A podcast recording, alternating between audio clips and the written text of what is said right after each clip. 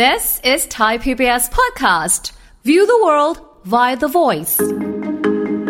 ตอนนี้ปัญหาสุขภาพเราถ้าไม่นับโควิดนะครับอาจจะไม่ใช่เรื่องของโรคติดต่อละเป็นเรื่องของโรคโรคไม่ติดต่อเรื้อรังเรื่อง เอ็น ซี ดี ซึ่งโรคเหล่านี้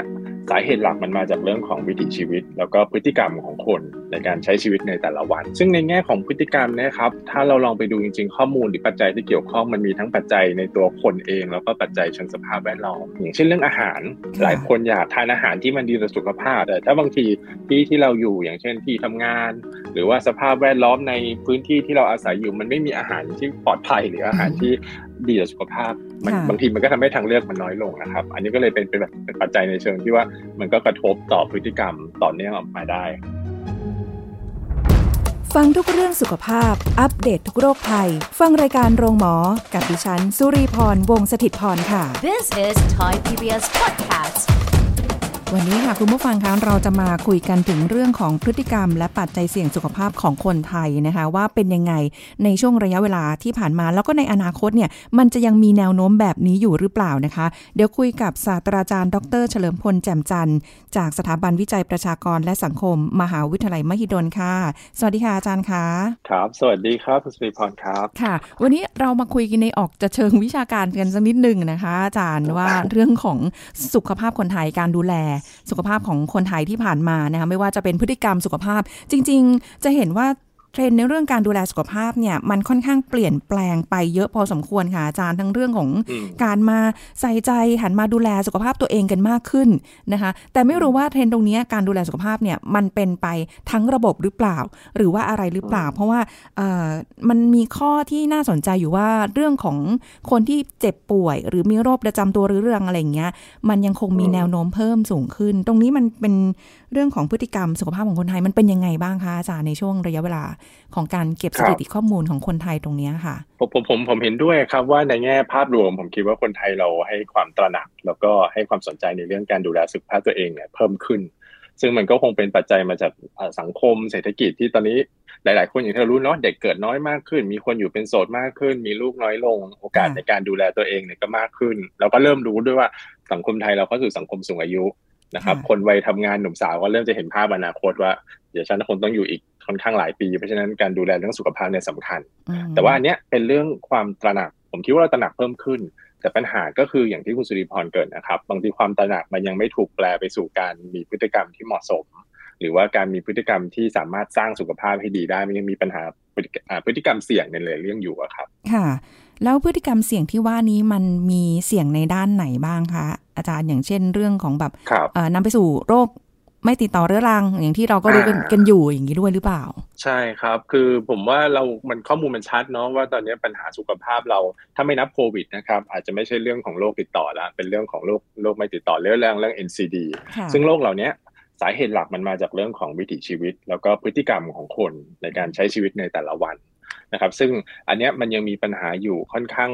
ค่อนข้างหลายเรื่องซึ่งโยงไปเมื่อกี้ที่ผมบอกว่าจริงๆตระหนักคนรู้สำคัญการกินให้ดีการมีกิจกรรมทางกายการไม่สูบบุหรี่การไม่ดื่มเหล้าความรู้เนี่ยมีแต่ว่าสิ่งที่สิ่งที่อาจจะยังขาดไปช่วงหลังเราจะได้ยินคำว่าความรอบรู้ทางสุขภาพนะครับเพิ่มขึ้นเพราะว่า health literacy ในเรื่องของความรอบรู้มันมากกว่าความรู้นะครับซึ่งถ้ามีตัวเนี้ยมันจะนำไปสู่ในเรื่องของการมีพฤติกรรมที่เหมาะสมมากขึ้นซึ่งในแง่ของพฤติกรรมนะครับถ้าเราลองไปดูจริงๆข้อมูลหรือปัจจัยที่เกี่ยวข้องมันมีทั้งปัจจัยในตัวคนเองแล้วก็ปัจจัยเชิงสภาพแวดล้อมนะครับหลายๆเรื่องอย่างเช่นเรื่องอาหารหลายคนอยากอยากทานอาหารที่มันดีต่อสุขภาพอยากทานผักและผลไม้อยากทานอาหารปลอดภัยแต่ถ้าบางทีที่ที่เราอยู่อย่างเช่นที่ทำงานหรือว่าสภาพแวดล้อมในพื้นที่ที่เราอาศัยอยู่มันไม่มีอาหารที่ปลอดภัยหรืออาหารที่ดีต่อสุขภาพมันบางทีมันก็ทำให้ทางเลือกมันน้อยลงนะครับอันนี้ก็เลยเป็นเป็นแบบปัจจัยในเชิงที่ว่ามันก็กระทบต่อพฤติกรรมต่อเนื่องออกมาได้ครับค่ะอาจารย์คะแต่ว่าคือเรื่องของอาหารเนี่ยค่ะคือรู้แหละอยากกินอาหารดีแต่อาหารดีมีคุณภาพนะคะที่ดีต่อสุขภาพร่างกายมันไม่อร่อยค่ะก็ถูกครับแต่แต่แต่ผมว่ามันก็บริบทสังคมเราก็เปลี่ยนไปนะมันมีทางเลือกผมคิดว่ามันมีทางเลือกทางด้าน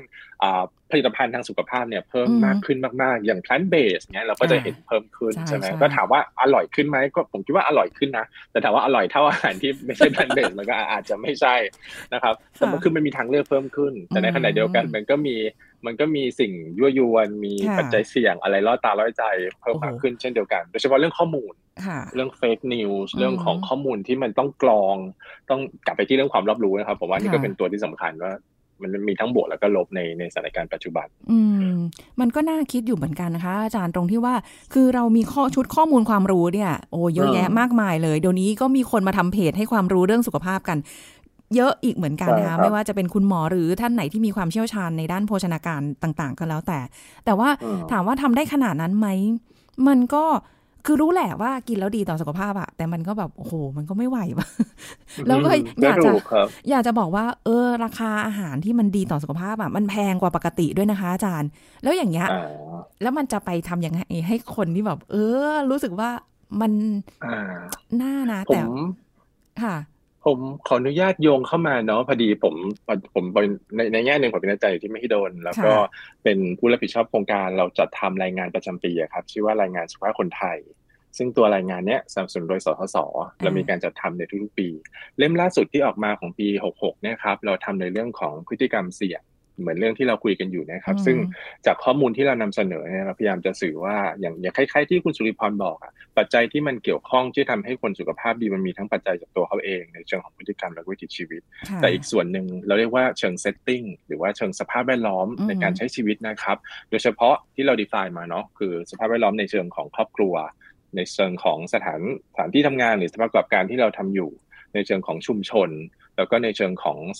บริบทของโรงเรียนนะครับซึ่งบริบทแต่ละที่เนี่ยมันจะมีผลต่อสุขภาพของคนไทยในแต่ละช่วงวัยที่ต่างกันทั้งในส่วนเด็กในส่วนวัยทำงานในส่วนวัยสูงอายุผมเลยจากประเด็นเมื่อกี้ที่เราคุยเรื่องของราคาอาหารมันแพงนะครับเลยอยากจะโยงมาว่า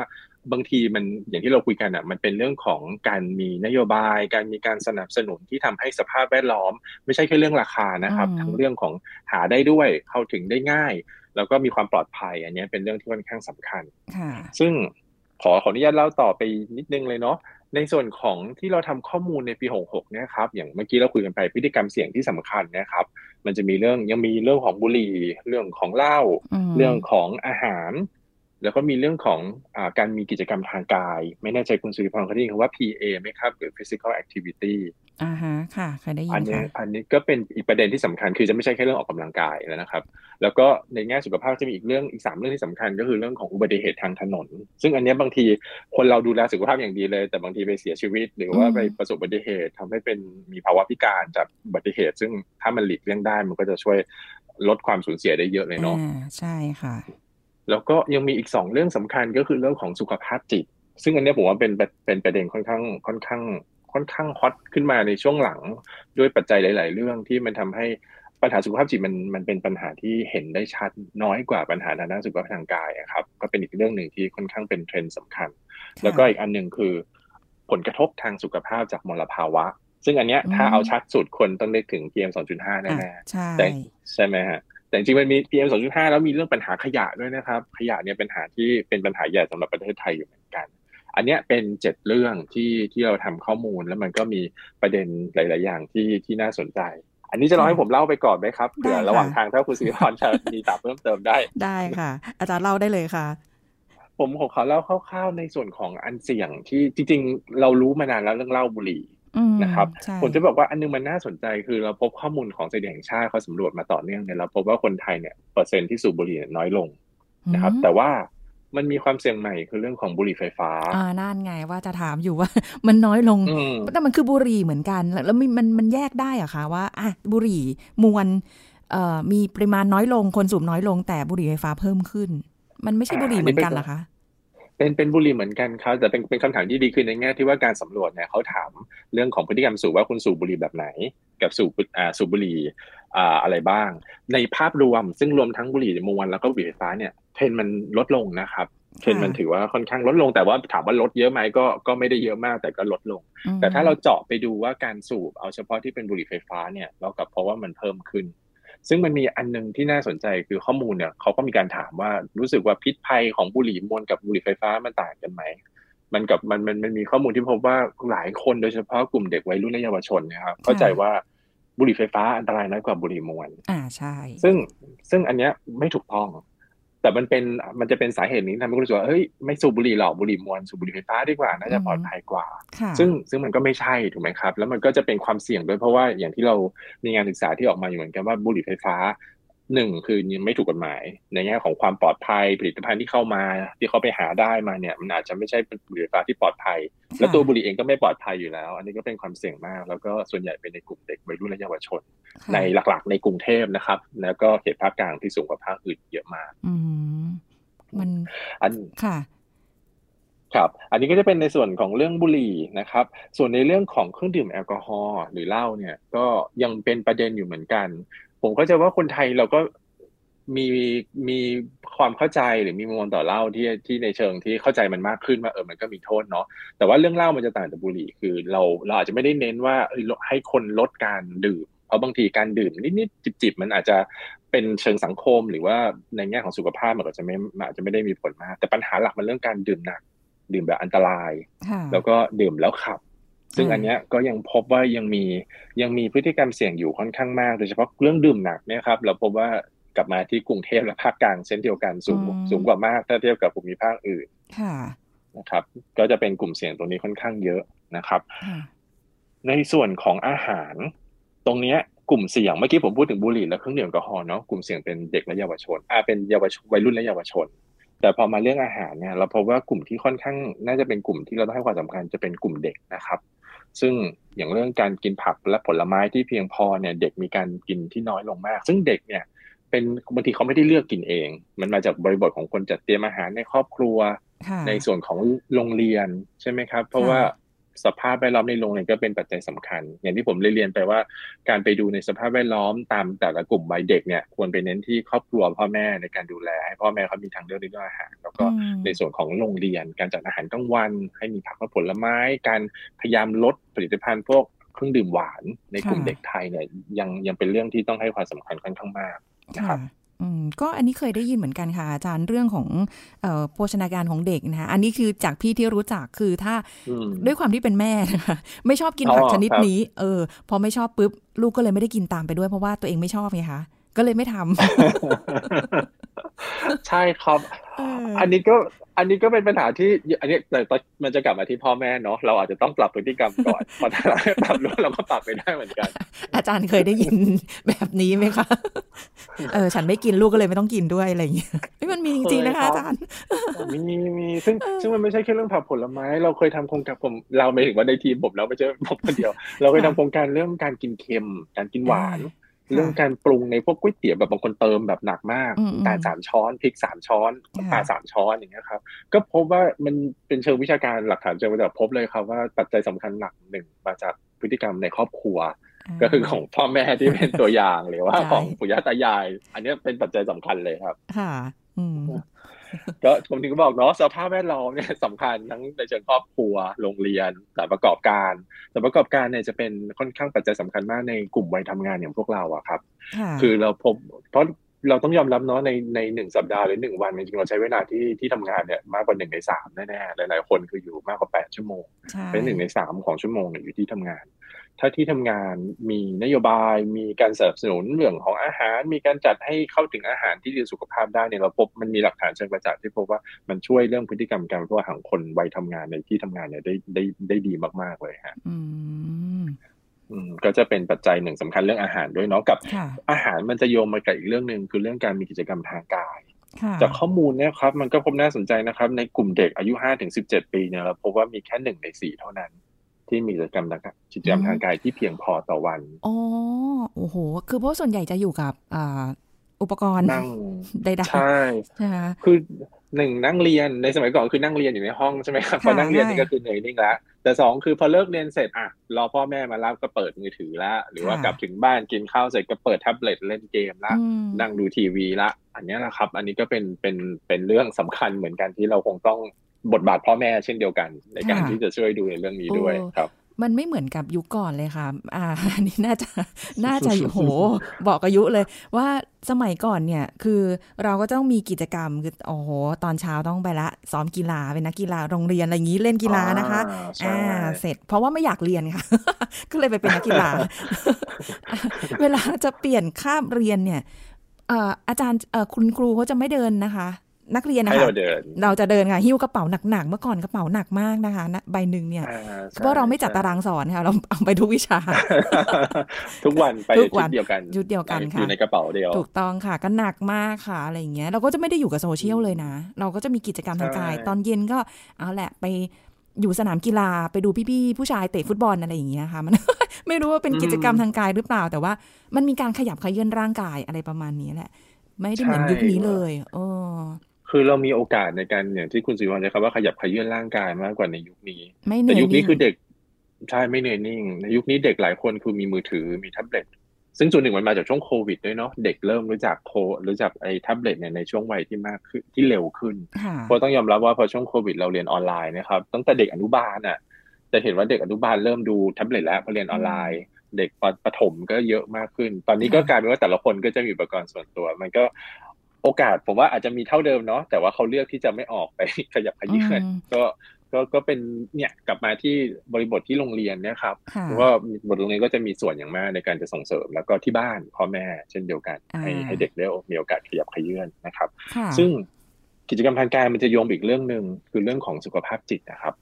บในประเด็นทางด้านสุขภาพจิตข้อมูลของกรมสุขภาพจิตที่เขามีการประเมินเหมือนแบบคัดกรองนะครับข้อมูลที่เรานำเสนอในรายงานปีนี้ก็จะพบว่ากลุ่มเด็กและเยาวชนนะครับใช้คำว่าตั้งแต่เด็กเลยเนาะแล้วก็ต่ำกว่าสิบแปดปีนะครับแล้วก็เยาวชน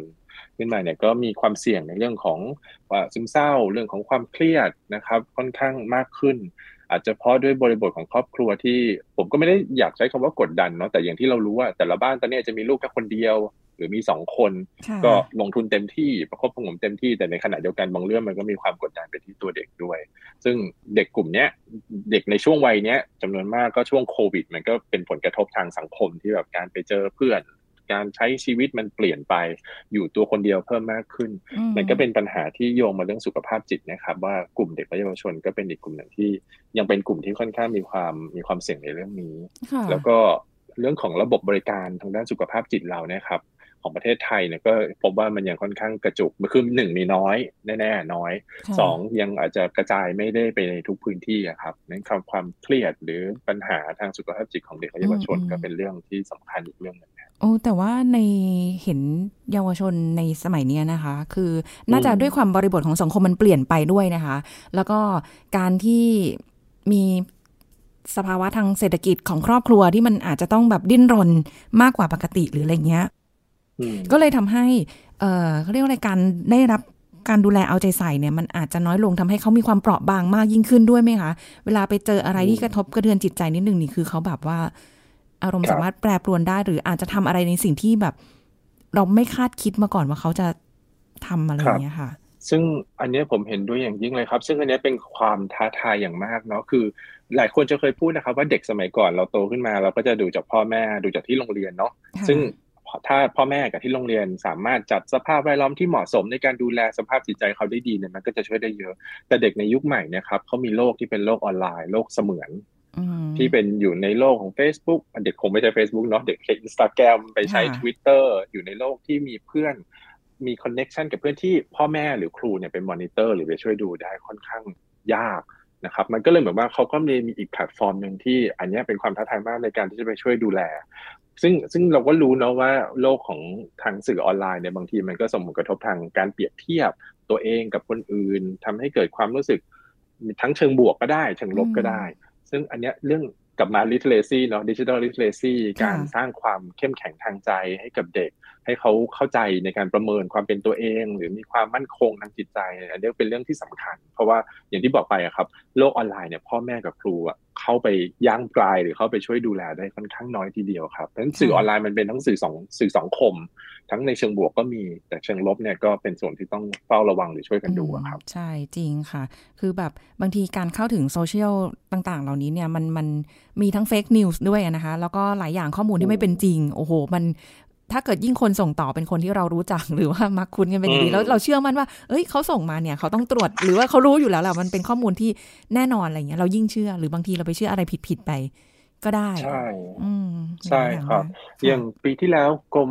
กิจการเด็กและเยาวชนของพม.เขาก็มีการทำสำรวจเรื่องภัยออนไลน์กับเด็กนะครับซึ่งพอไปอ่านรีพอร์ตอันนี้คือรีเฟอร์นะเผื่อถ้าใครสนใจไปอ่านเพราะว่าไปอ่านรีพอร์ตแล้วจะเห็นเออมันมีภ ไม่ใช่แค่ไซเบอร์บูลลี่อ่ะครับมันมีเรื่องอื่นกรูมมิ่ง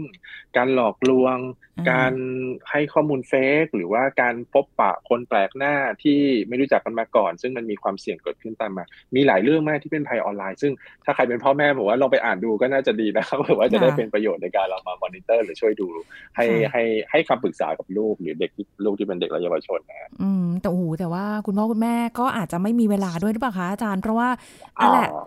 เศรษฐฐานทางสังคมคือคือฉันต้องทำงานน่ะจะเอาเวลาไหนคือแบบแค่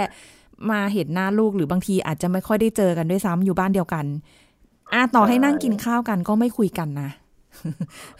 ดูมือถือต่างคนต่างอยู่ในโลกเสมือนของตัวเองมากๆเลยอ่ะมันมันเปลี่ยนไปเยอะนะคะอาจารย์นี่ใช่มันเปลี่ยนไปเยอะครับซึ่ง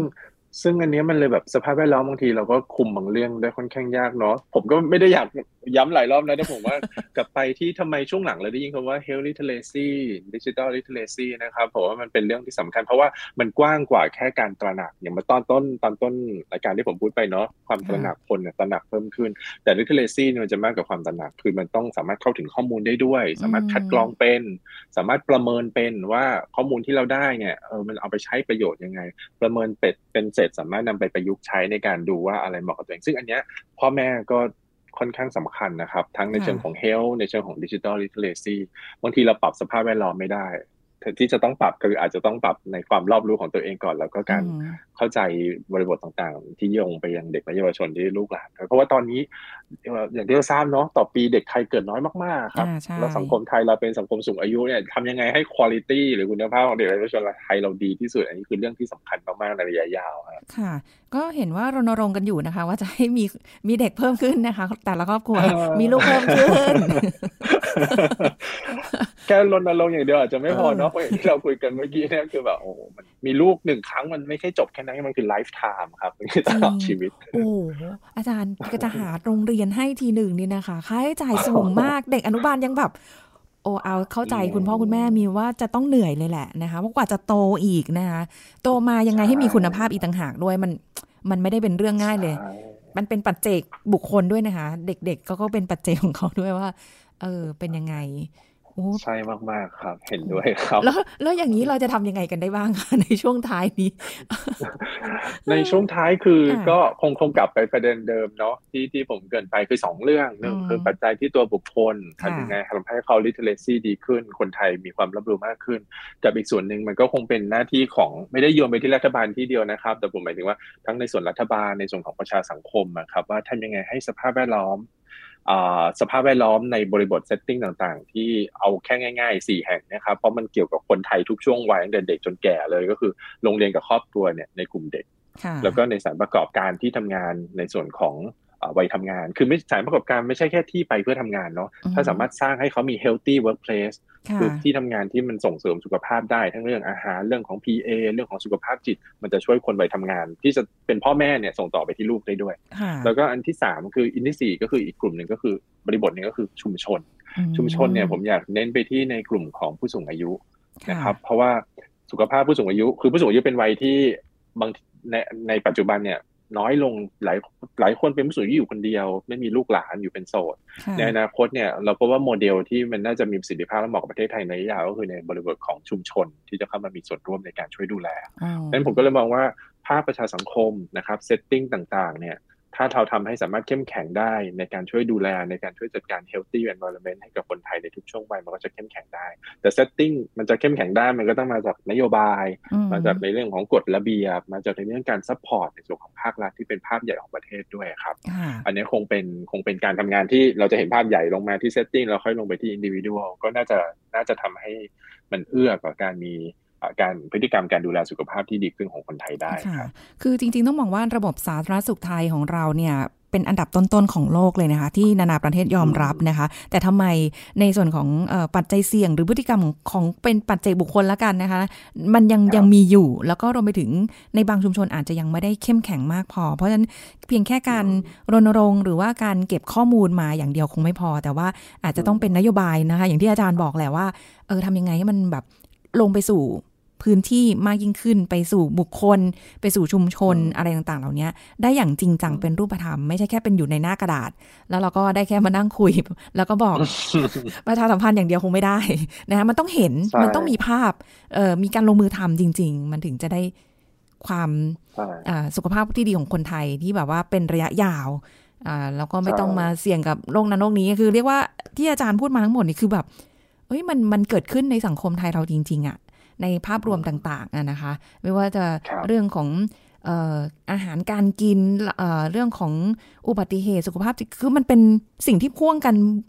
เป็นองค์รวมไปหมดเลยอ่ะมันเชื่อมโยงกันเอางี้ดีกว่านะคะก็ทำให้เห็นชัดเจนเพราะฉะนั้นก็คงต้องช่วยกันค่ะไม่แน่นะคะอาจจะได้มีโอกาสคุยกับอาจารย์เพิ่มเติมในรายละเอียดต่างๆแล้วก็น่าสนใจมากกับเรื่องของเอ่อภัยภัยออนไลน์ที่เกี่ยวกับเด็กเพราะเห็นมีงานวิจัยของสสสเหมือนกันที่ทำเป็นเป็นรูปเล่มออกมาเหมือนกันนะคะเคยเคยอ่านอยู่เหมือนกันค่ะแล้วก็เรื่องนี้น่าสนใจต้องมาคุยกันแล้วแหละใช่สสสก็ทำงานเรื่องเรื่องนี้ค่อนข้างเยอะเลยครับทั้งในส่วนของครอบครัวในส่วนของเด็กแล้วก็ทางภัยออนไลน์ด้วยได้ค่ะเดี๋ยวเรื่องพวกนี้ก็จะได้มาพูดคุยกันเพราะว่าคืออย่ามองแค่ว่ามันเป็นเรื่องของอาชญากรรมนะแต่มันส่งผลกระทบถึงสภาพจิตใจเรื่องของเอ่อในครอบครัวหรืออะไรต่างๆเหล่านี้มันก็เรื่องเรื่องของสุขภาพด้วยแต่มันก็เป็นอีกอย่างนึงที่เป็นเหมือนกับกิ่งก้านสาขาออกมานะคะเราจะอาจจะไม่ได้ในเชิงของอาชญากรรมอย่างเดียวหรอกแต่ว่าเป็นเรื่องของสภาพจิตใจต่างๆเหล่านี้ด้วยว่าทำไมถึงเข้าไปอยู่ในวังวนตรงนั้นแล้วมันจะออกมายังไงใช่ไหมคะอาจารย์ ใช่ใช่เลยครับได้ค่ะเดี๋ยวยังไงโอกาสหน้าคงได้คุยกับอาจารย์อีกนะคะวันนี้ก็ต้องขอบคุณอาจารย์ค่ะที่มาร่วมพูดคุยในรายการนะคะขอบคุณค่ะอาจารย์ค่ะได้ครับสวัสดีนะคะเอาละค่ะคุณผู้ฟังหมดเวลาแล้วกับรายการโรงหมอทางไทย พี บี เอส Podcast นะคะวันนี้คงต้องลาไปก่อนแล้วพบกันใหม่ครั้งหน้าค่ะขอบคุณที่ติดตามรับฟังสวัสดีค่ะ This is Thai พี บี เอส Podcast สาเหตุและอาการของโรคสะเก็ดเงินเป็นอย่างไรบริเวณใดในร่างกายมักพบบ่อยเกี่ยวกับอายุหรือไม่ศาสตราจารย์นายแพทย์ประวิตรอัศวานนท์นายกสมาคมแพทย์ผิวหนังแห่งประเทศไทยมาเล่าให้ฟังครับที่จริงตอนหลังเนี่ยต้องต้องเรียนว่าคนรู้จักเยอะขึ้นเยอะนะครับจะได้สื่อต่างๆช่วยกันเผยแพร่ความรู้นะฮะประชาชนก็รู้จักโรคสะเก็ดเงินเยอะขึ้นเยอะนะครับจนกระทั่งบางบางครั้งเนี่ยบางท่านกังวลเกินไปว่าเอ๊ะตัวเองเป็นสะเก็ดเงินหรือเปล่าอะไรเงี้ยนะครับแต่นึกว่าเป็นผื่นนู้นผื่นนี้แล้วจะเป็นสะเก็ดเงินหมดอะไรเงี้ยนะครับจริงๆมันเป็นโรคที่มีมานานแล้วนะครับต้องต้องเรียนว่าเดิมเนี่ยเราถือว่าเป็นโรคผิวหนังอย่างเดียวแต่ในปัจจุบันเนี่ยเรารู้ว่ามันเป็นโรคซึ่งบางทีเป็นนอกเหนือไปจากผิวหนังด้วยก็ก็ถือว่าเป็นโรคของทั้งตัวละในปัจจุบันถือแล้วถือเป็นโรคทั้งตัวแต่ว่าจะเรียกว่า แปดสิบถึงเก้าสิบเปอร์เซ็นต์ ก็คือผื่นผิวหนังเป็นเรื่องเด่นนะครับทีนี้สะเก็ดเงินเนี่ยวิธีสังเกตง่ายๆอันหนึ่งก็คือว่าผื่นเขาจะค่อนข้างหนามักจะเป็นผื่นรับราบบ้างนะครับหรืออย่างลมพิษก็อาจจะบวมขึ้นมาแล้วก็หายไปอะไรเงี้ยแต่สะเก็ดเงินเนี่ยจะเป็นผื่นแดงที่ค่อนข้างชัดเจนนะครับชัดเจนในแง่ที่ว่าอันที่หนึ่งหนาถึงอย่างที่เรียนอันที่สองสีเขาจะแดงค่อนข้างสดนะครับแล้วก็ขอบเนี่ยจะค่อนข้างชัดที่ได้ชื่อว่าสะเก็ดเงินเนี่ยเพราะว่าอีกตัวหนึ่งที่จะเห็นชัดมากคือขุยของเขาหรือสะเก็ดของเขาเนี่ยนะครับจะค่อนข้างค่อนข้างหนาทีเดียวนะครับขาวๆนะฮะจะสังเกตได้ได้ค่อนข้างชัดนะครับที่ที่จะสังเกตได้ว่าเป็นสะเก็ดเงินเนี่ยนะครับถ้าเป็นน้อยๆเนี่ยก็มักจะเป็นตรงข้อศอกหัวเข่านะครับหนังศีรษะบางท่านก็นึกว่าเป็นรังแคอะไรอย่างเงี้ยนะฮะแต่วิธีสังเกตคือว่าถ้าผื่นมันหนาอย่างที่เรียนนะครับก็อันเนี้ยเป็นผื่นมาทางสะเก็ดเงินมากกว่าสาเหตุจริงๆเนี่ยเราเชื่อว่าซ่อนอยู่ในพันธุกรรมเป็นหลักนะครับทีนี้หลายๆท่านก็บอกว่าอ้าวพ่อแม่ปู่ย่าตายายไม่เห็นเป็นเลยอะไรอย่างเงี้ยนะฮะทีนี้บางสะเก็ดเงินเนี่ยมีมีหลายพันธุกรรมหมายถึงว่ามันมีหลายตำแหน่งของพันธุกรรมที่ทำให้เกิดได้นะครับแล้วก็ซ่อนอยู่ในตัวเรานะครับทีนี้ส่วนหนึ่งเนี่ยจะมาเป็นตอนอายุมากขึ้นเมื่อมีการเปลี่ยนแปลงบางอย่างเช่นบางคนอาจจะน้ำหนักตัวเพิ่มขึ้นมากๆอะไรเงี้ยนะฮะหรือว่ามีความเครียดอะไรเข้ามาเนี่ยมันก็เป็นตัวกระตุ้นให้สะเก็ดเงินเนี่ยออกมาแต่ถ้าสะเก็ดเงินที่มีพันธุกรรมที่ค่อนข้างจะชัดๆหน่อยบางทีก็อาจจะเป็นอ่าคุณพ่อเป็นลูกเป็นคุณแม่เป็นลูกเป็นอะไรเงี้ยก็ได้ This is Thai พี บี เอส Podcastติดตามรายการทางเว็บไซต์และแอปพลิเคชันของไทย พี บี เอส Podcast Spotify, SoundCloud, Google Podcast, Apple Podcast และ YouTube Channel Thai พี บี เอส Podcast Thai พี บี เอS Podcast View the world via The Voice